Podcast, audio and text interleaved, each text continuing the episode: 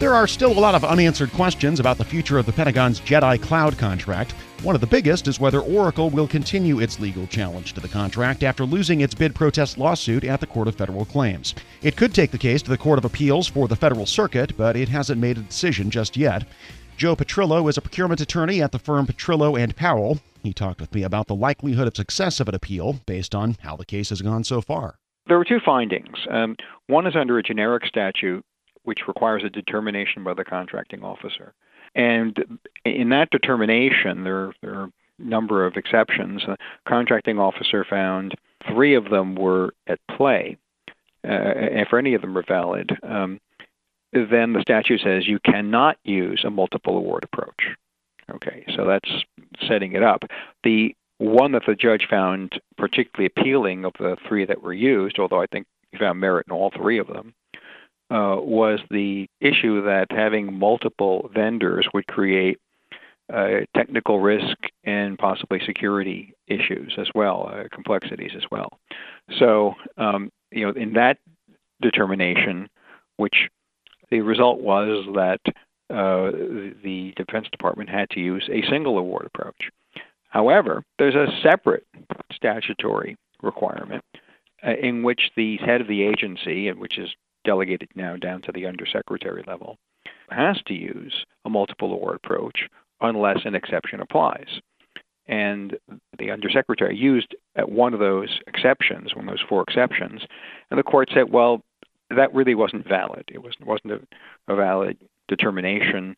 Uh, the issue is whether or not all the services that were being obtained were firm fixed price services with prices that were there in the original contract, or at least that's the way the judge read the statute.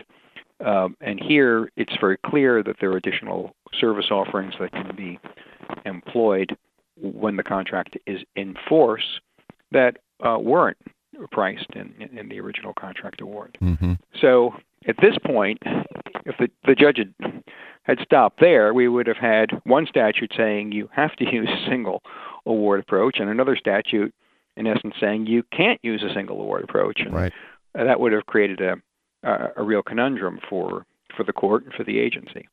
What enabled the court to sidestep that was one of the gating criteria, uh, which Oracle conceded it could not meet, and, and that deals with FedRAMP certification.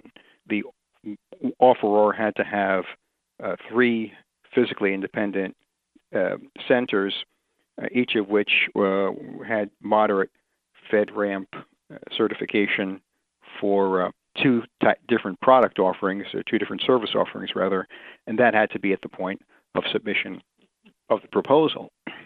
You know, they also attacked that as being um, Oracle rather also attacked that uh, issue as being beyond what the government's reasonable needs were, and uh, the judge uh, accepted the Defense Department's justification so, if I'm understanding the situation right, Oracle already has a ruling in their favor that essentially says, and I know it's a conflicting ruling, but a ruling in their favor that essentially says the Jedi contract is in violation of this statute that, that really does require multiple awards here.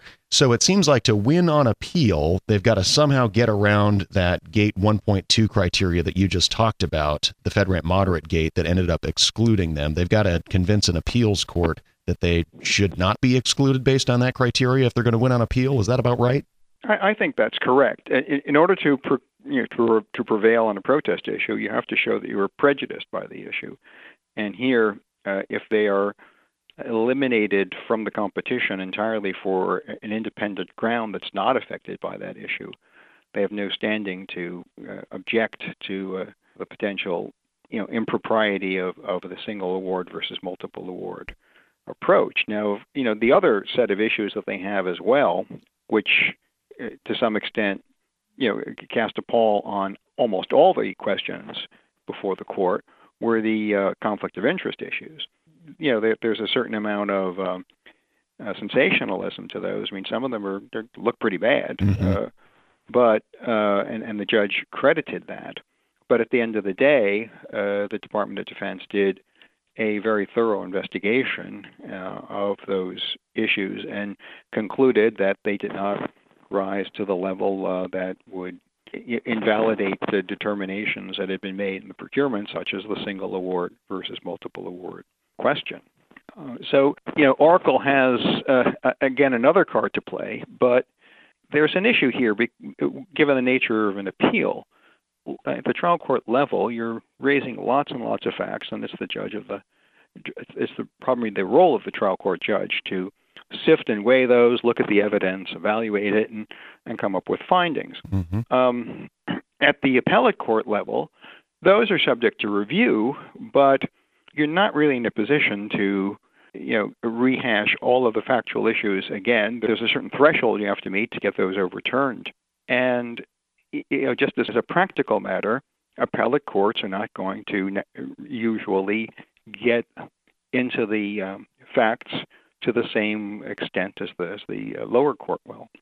Uh, and so, you know, if they want to use that uh, method to try to open up some of these other issues, Oracle is going to have to winnow that fairly complex tangle of of issues down to something that it can bring to the, the appellate court's attention, uh, get them engaged in, and and and and, and pry open Back to the gating criteria real quickly. Is is there a lesson here for agencies in that and maybe maybe this lesson had already been out there that you can effectively immunize your contract against protests if you put enough gating criteria in the way of potential protesters claims so that, you know, any problems they find with the way you structured your contract are actually moot because they, you know, they were excluded by one gate or another?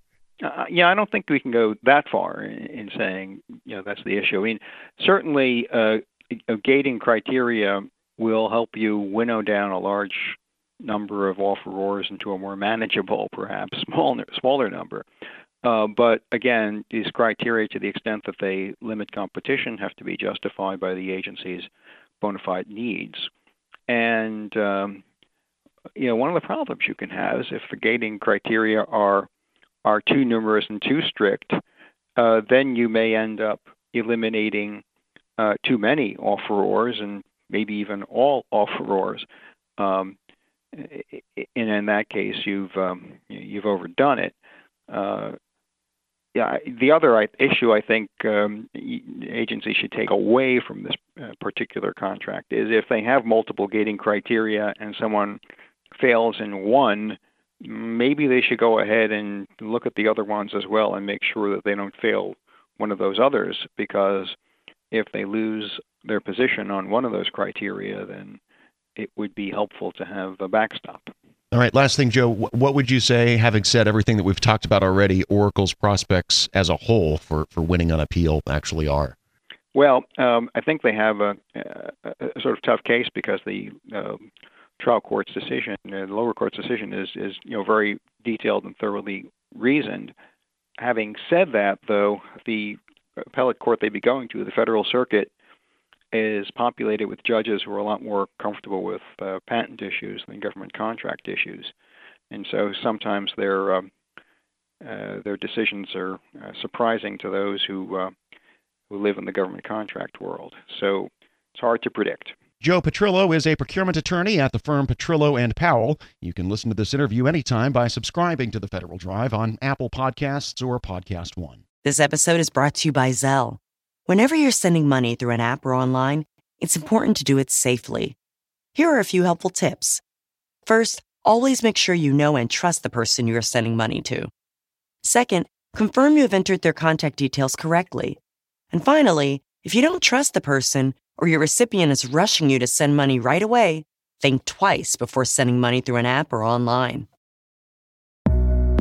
A financial plan isn't just about money. It's about what matters most to you, like protecting your family, supporting your community, and building a legacy for future generations. At Northwestern Mutual, we start with a conversation about the life you want to live now and years from now. Whether you're paying down debt, saving for college, or planning for retirement, we have an eye on your bigger picture Get access to our financial expertise at harlem.nm.com. The Northwestern Mutual Life Insurance Company, headquartered in Milwaukee, Wisconsin.